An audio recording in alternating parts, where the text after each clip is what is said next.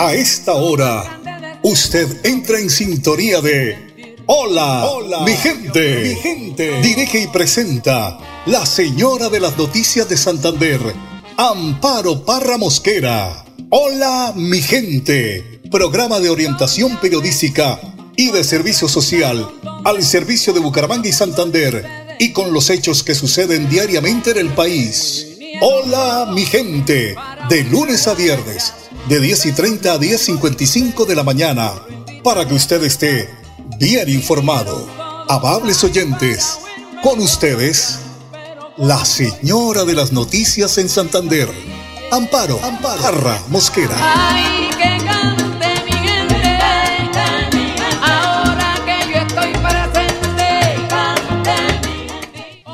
Oyente de Hola, gente, muy pero muy buenos días. Les saludo hoy jueves 16 de marzo. Recordemos que la insurrección, la insurrección comunera eh, fue el preámbulo de la independencia. El 16 de marzo de 1781, en lo que hoy es el municipio del Socorro, nació esa insurrección comunera y lo registraron los historiadores que han reconstruido el camino de la independencia colombiana. Los reclamos populares a las nuevas políticas de impuestos no se hicieron esperar. Hay que recordar ese episodio. Estos adquirieron mayor relevancia a partir del 16 de marzo de 1781, fecha en la que se conocieron las nuevas disposiciones acerca del impuesto sobre las ventas. En, una, en un gusto de rebeldía, en un gesto de rebeldía, Manuela Beltrán, que ahora dicen que no existió, pero bueno,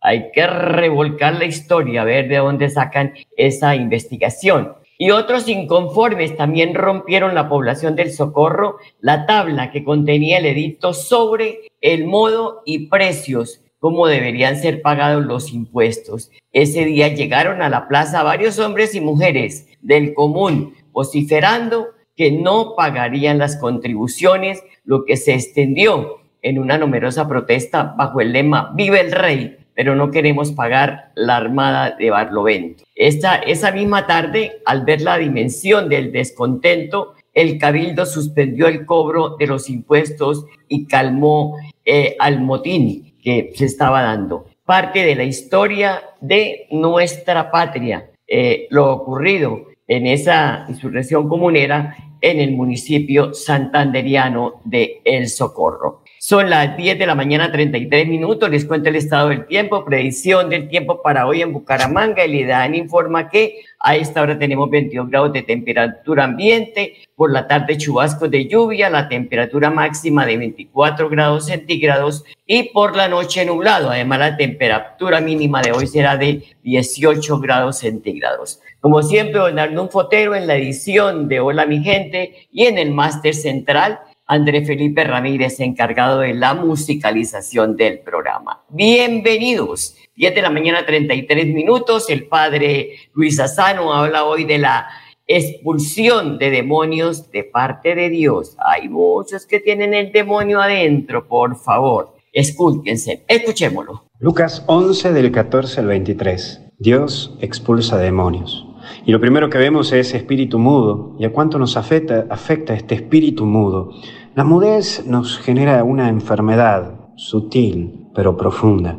Y yo lo llamaría, que estamos con esta problemática sanitaria, por lo menos aquí en Tucumán, del dengue espiritual, ¿no? Ese, ese mosquito que pica fuerte y que pica y que cuando pica en lo que menos te das cuenta te puede destruir. Es ese mosquito que te pica y te causa grandes dolores y un gran malestar. Sentís hasta incluso que los huesos te destruyen. Y así también es la mudez como ese mosquito. Cuando está en vos y cuando aparece la mudez en tu vida y no hablas las cosas, no sabes decir las cosas, no expresas las cosas, lo que te pasa te empieza a generar dolores internos que se van haciendo intensos con el tiempo, te va destruyendo internamente y lo único que puede generarte es lágrimas, llorar.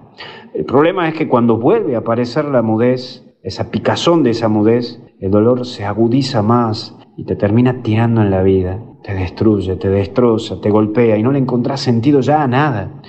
La gran tentación de esta mudez es que te hace creer y te hace pensar que no lo vas a poder resolver nunca, ese problema o esa situación, que la misma gente se desilusionará de vos y eso también te hace pensar esta gran tentación y hasta incluso se suma a que te hace pensar de que unido a esta desilusión de la gente por vos, te van a dejar solo. Pero todo eso es producto de un alucinógeno que produce la misma mudez. Por el otro lado aparecen signos, ¿Y cuántas veces le pedimos a Dios signos? Y no comprendemos que todo está dado y entregado. Sí, Dios te da signos, tu misma vida es un signo, lo que te toca enfrentar también es un signo, hasta incluso tus lágrimas son un signo, porque lloras y lloras por esto, por esta situación. Hay un antes y un después de cada de estas actitudes que te tocan vivir. El problema no es el signo, señora, señor, no es el signo el problema, sino que vos quieras ver los signos, que quieras aprender a decidir por tu vida ante cada signo que te toca, a aceptar cada signo. Así que más que pedir signos a Dios,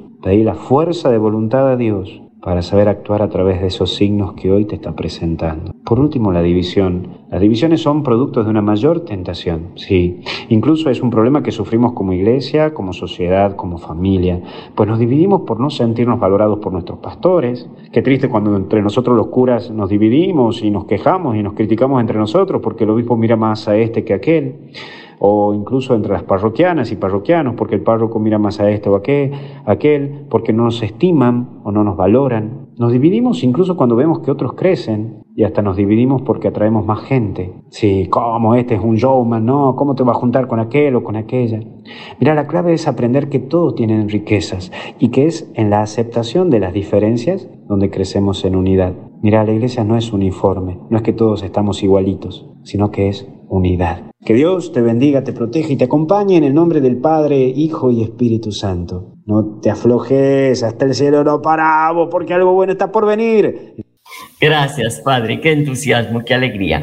A esta hora envío un saludo fraterno a mi amigo Adrián, Adrián, Adrián Miguel Ángel Rojas. Vive en el barrio Laureles Bajos de Florida Blanca, que lo recuerdo con cariño y que le debo una visita. Bueno, me invitó a su casa a tomarme un tinto, un café, pero no he podido eh, eh, ir, pero muy pronto estaré por allá, si Dios quiere, y la Virgen Santísima. Bueno, señores, don Andrés Felipe, ¿qué temita musical me tiene para hoy?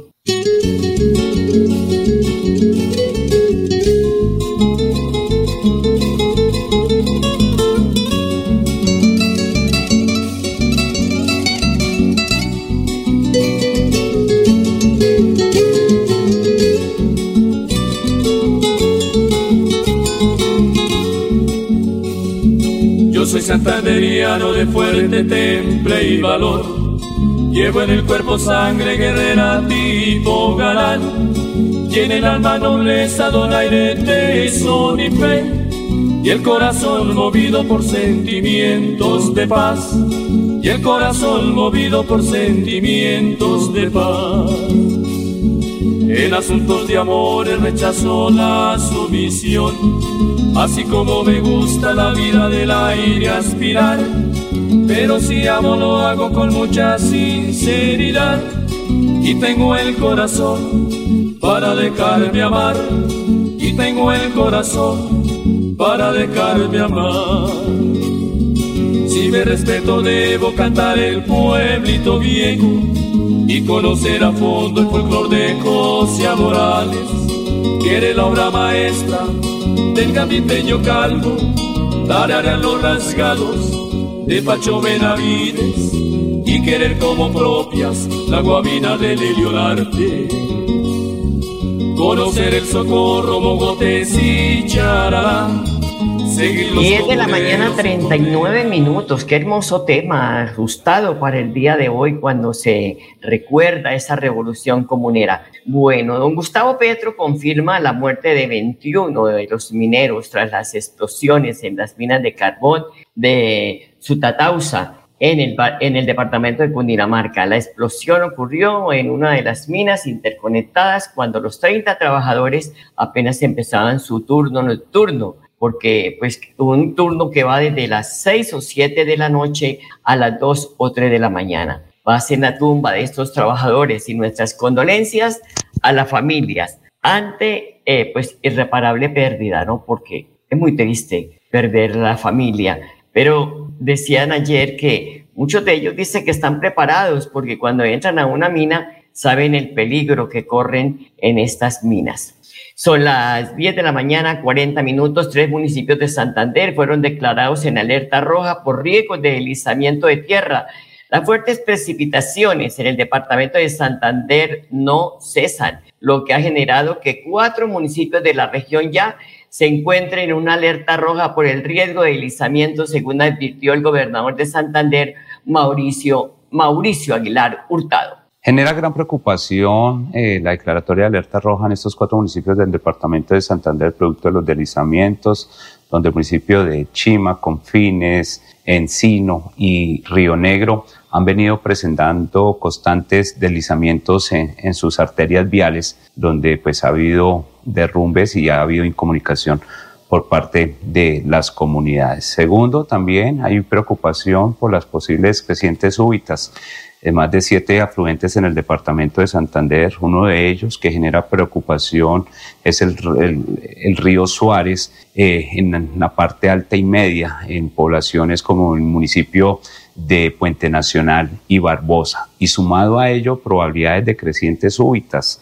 en el río Fonce, en el río Magdalena, en jurisdicción y en la parte alta de Barranca Bermeja, Puerto Huiches y San Pablo, el río Lebrija, el río Carare, el río Pon, son otros afluentes que probablemente pueden tener crecientes súbitas en las últimas horas y por eso hacemos todo ese monitoreo con los comités locales y el sistema departamental de gestión del riesgo precisamente para estar monitoreando el nivel de las aguas y sobre todo las constantes eh, lluvias que se han venido presentando en el área metropolitana y en la provincia de Sotonorte, que son los riesgos que se vienen generando en las últimas horas aquí en el departamento de Santander.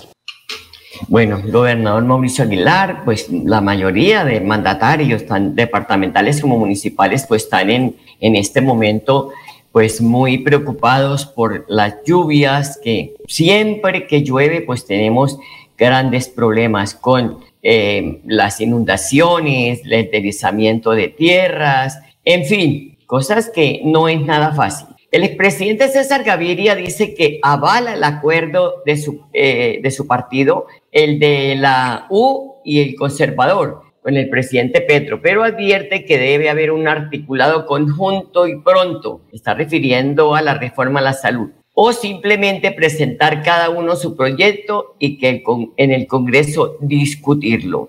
Son las 10 de la mañana, 43 minutos. Durante 20 fines de semana, la gastronomía se tomará en los barrios de Bucaramanga. El evento liderado por el Instituto Municipal de Cultura y el, eh, y el Instituto de Empleo de Fomento Empresarial de la capital santanderiana, donde se ofrecerán a los visitantes una gastronomía criolla muy de nuestros hogares y donde se instalarán 30 stands, 20 de comidas eh, de, del tema de turno, 6 para comidas de dulce y 4 para bebidas. Esos stands estarán con actividades también alrededor eh, culturales, show musical, y todo esto por 12 horas diarias en 20 fines de semana a lo largo del 2023. El Festival de la Gallina, Fritanga, el Guarapo, la Pizza y el Ají y muchos más estarán en exposición en estos 20 barrios de la capital santanderiana. Y hoy precisamente culmina en el barrio Porvenir el Festival de la Gallina. Allí los comerciantes ofrecen la gallina en todas sus presentaciones y preparaciones. Qué bueno con este frío, una buena sopa de arroz con gallina. Ay, me, me hizo la boca agua. Son las 10 de la mañana, 44 minutos, y con alianzas privadas de la Gobernación de Santander se atendió a mil personas en una jornada de salud en el Centro Amanecer de los Padres Omascos. Germán Eduardo Marín es el director de Salud Integral de la Secretaría Departamental de Salud y afirmó que se brindó atención a migrantes, población vulnerable, durante tres días. Nos encontramos en esta jornada de salud gracias al apoyo de la Patrulla Civil Aérea Colombiana y de la Agencia de Cooperación Internacional Blue Nos encontramos realizando consulta especializada a la población migrante, a la población vulnerable y a la población retornada nacional colombiana. La población que está impactando es la población que se encuentra en tránsito y residente en Bucaramanga y su área metropolitana de la población migrante. Esta población eh, es la que se beneficia de, de estas actividades, de estas jornadas de salud aquí en estos días.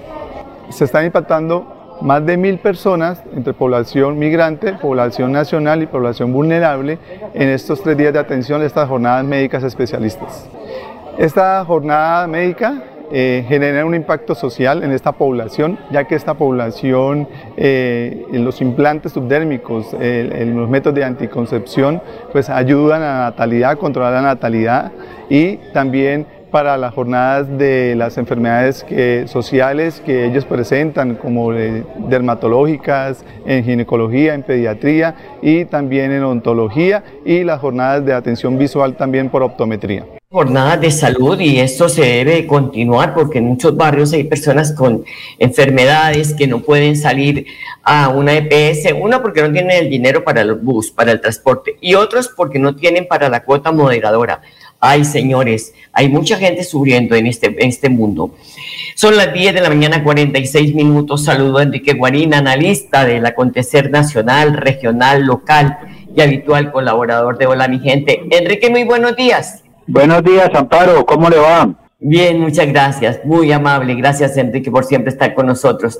Hoy se radicará el proyecto de reforma laboral ante el legislativo en un acto simbólico que realizarán en la Plaza de Armas de la Casa de Nariño y al que asistirá el presidente Gustavo Petro. Para concretar el documento final, se realizaron reuniones, Enrique, entre el Gobierno Nacional, sindicatos y gremios el articulado fue llevado a la mesa de Comisión Permanente de Políticas Laborales y Salariales para concertarlo. También la obligación de establecer contratos de trabajo para los deportistas es parte de los nuevos cambios que se implementarían en la reforma que se presentará esta tarde. Se pudo conocer un, un último documento del proyecto antes de que se radique en el Congreso, este consta de 80 artículos que mantienen la mayoría de los puntos que hicieron públicos en las últimas semanas por medio de borradores de la reforma. Entre ellos se mantiene la propuesta de modificar la jornada de eh, nocturna, la cual iría de 6 de la mañana, de 6 de la tarde a 6 de la mañana. Con esto también se mantendría el aumento de recargos a 100% por dominicales y festivos. Enrique, ¿qué espera la clase trabajadora del país con esta reforma? Porque hay expertos que dicen, por ejemplo, Iván Vanegas, que es socio legal de la firma BDO eh, Colombia, dijo, abro comillas, preocupa que la reforma no esté enfocada en ingresar al mercado laboral a ese más del 50% de personas que están en la, en la informalidad. Enrique. A ver, sí, muy concreto en ese sentido. O sea, yo creo que el país es mucha la informalidad que hay porque no hay fuentes de empleo que garanticen que le den trabajo, a un trabajo digno con las garantías de pagar todas las prestaciones. Y el Estado ha sido un ejemplo totalmente contrario a ese objetivo. Y yo le nombro dos empresas que existen en el país que son de las principales empresas que dan empleo, o sea, Ecopetrol. El 80% de los trabajadores de Ecopetrol está tercerizado, es decir, los tercerizan para no pagarle las prestaciones, que la ley contempla en ese sentido para ahorrarse una cantidad de plata que de por medio esos son negociados que hacen empresas intermediarias y el, y, el contratista de Copetol. Lo mismo que la fuerza pública, la policía. La policía hoy en día se encuentra uno con el fenómeno de que están tercerizando doblemente, es decir, enganchan a una persona para que haga las labores en la policía, que sean administrativas o lo que sea, y buscan una entidad de carácter legal, puede ser una universidad en ese sentido, y ellos son los que pagan. Entonces, en el país actualmente se está tercerizando mucha gente y muchas más personas están siendo informales. Entonces, si no se corrige ese problema, nada se gana con que se modifique la ley, se garanticen normas de jornada laboral, de ingresos mejores en recargo nocturno, si la gente no la vinculan directamente a través de una, de una, de una empresa y que les garanticen todas las prestaciones sociales. Entonces el gobierno debe corregir eso, pero de otro lado, igualmente el gobierno debe garantizar de que a esas entidades debe fortalecerlas y crearles leyes que las fortalezcan eh, económicamente para que tengan un mejor ingreso de, de lo que produce cada empresa y de lo que vendan diariamente. Enrique, parece que la reforma laboral del gobierno comenzó también a dividir los sindicatos en el país. Por ejemplo, la Unión de Trabajadores de la Industria Petrolera y Energética de Colombia dijo que ve con gran preocupación las propuestas que se están presentando. ¿Qué análisis le da a este pronunciamiento? Eh, porque eh, ese sindicato que, que, que existe al interior de Copetrol tiene un criterio que me parece que en cierta forma es válido. O sea, dice, se está legislando para los trabajadores actuales que directamente están vinculados con las instituciones y que tienen ciertas garantías, es decir, les pagan prestaciones, pero no se está legislando para que a futuro la gente que esté tercerizada y el sector informal la vinculen directamente con las empresas. Entonces la crítica que tienen en ese sentido y hace una crítica a que se van a acabar los, los, los, los, los contratos sindicales. Yo ahí sí no estoy de acuerdo porque los contratos sindicales eh, es un mecanismo que implementa el gobierno hace muchos tiempos, hace más de medio siglo, con el ánimo de desconocer los derechos de los trabajadores y donde le dan unas facilidades a ciertos dirigentes sindicales para que administren o coadministren determinados contratos y a ellos les dan un porcentaje, entonces me parece que eso no es lógico. Entonces, desde ese punto de vista, este sindicato tiene la inconformidad y al interior del movimiento sindical, claro, hay diferentes posiciones. Yo soy del criterio de que el gobierno debe tratar de vincular la mayor parte de la gente que se pueda directamente con las empresas y que le dé garantías a las mismas para que se acabe la informalidad y se mejore el, promedio de ingreso de los colombianos para que asimismo se mejore la capacidad de compra y de consumo de la población colombiana. Y esos dirigentes sindicales fueron los que le hicieron la campaña a Gustavo Petro. Entonces uno dice, ¿de dónde están los demás? ¿Dónde van a quedar los demás? Por, porque la campaña de que eh, el gobierno le diera ciertas garantías, entre comillas, de, de, de, contratos y todo ese tipo de cosas. Entonces, no las han podido cumplir y hoy expresan inconformidad. Yo no, no le voté a Petro. En ese sentido, dice claro y discrepo de él de muchas de las políticas que viene implementando en el país. Pero lo que es en la reforma laboral, de tratar de recuperar el recargo nocturno de los trabajadores que se perdió con la ley de, en, en, el gobierno de Álvaro Uribe Vélez, pues me parece que es muy válido. Lo mismo que recuperar cierta estabilidad laboral dentro de los trabajadores a nivel nacional. Bueno, reforma laboral. Ahora, reforma pensional, que también tiene unos eh, aristas muy importantes. Hoy el ministro de Hacienda dice que la transformación del pilar, pilar solidario que lo incluyen en la reforma pensional costará 6 billones de pesos. 6 billones de pesos, ¿no? Y él habla de que esos 6 billones de pesos, eh, José Antonio Campo, de esos 6 billones de pesos eh, se financiará con recursos del presupuesto general de la nación. Bueno, ahí si les alcanza lo podrán hacer. Y del aumento de las cotizaciones de quienes ganan más de 4 millones de pesos y de los pensionados. Bailen esa trompa en uña. O, sea, eh, eh, el debate de, de lo que es las pensiones es un debate profundo y ahí no debe uno de salir con especulaciones porque le hace un mal al país. Ubíquese, ubíquese bien, Enrique.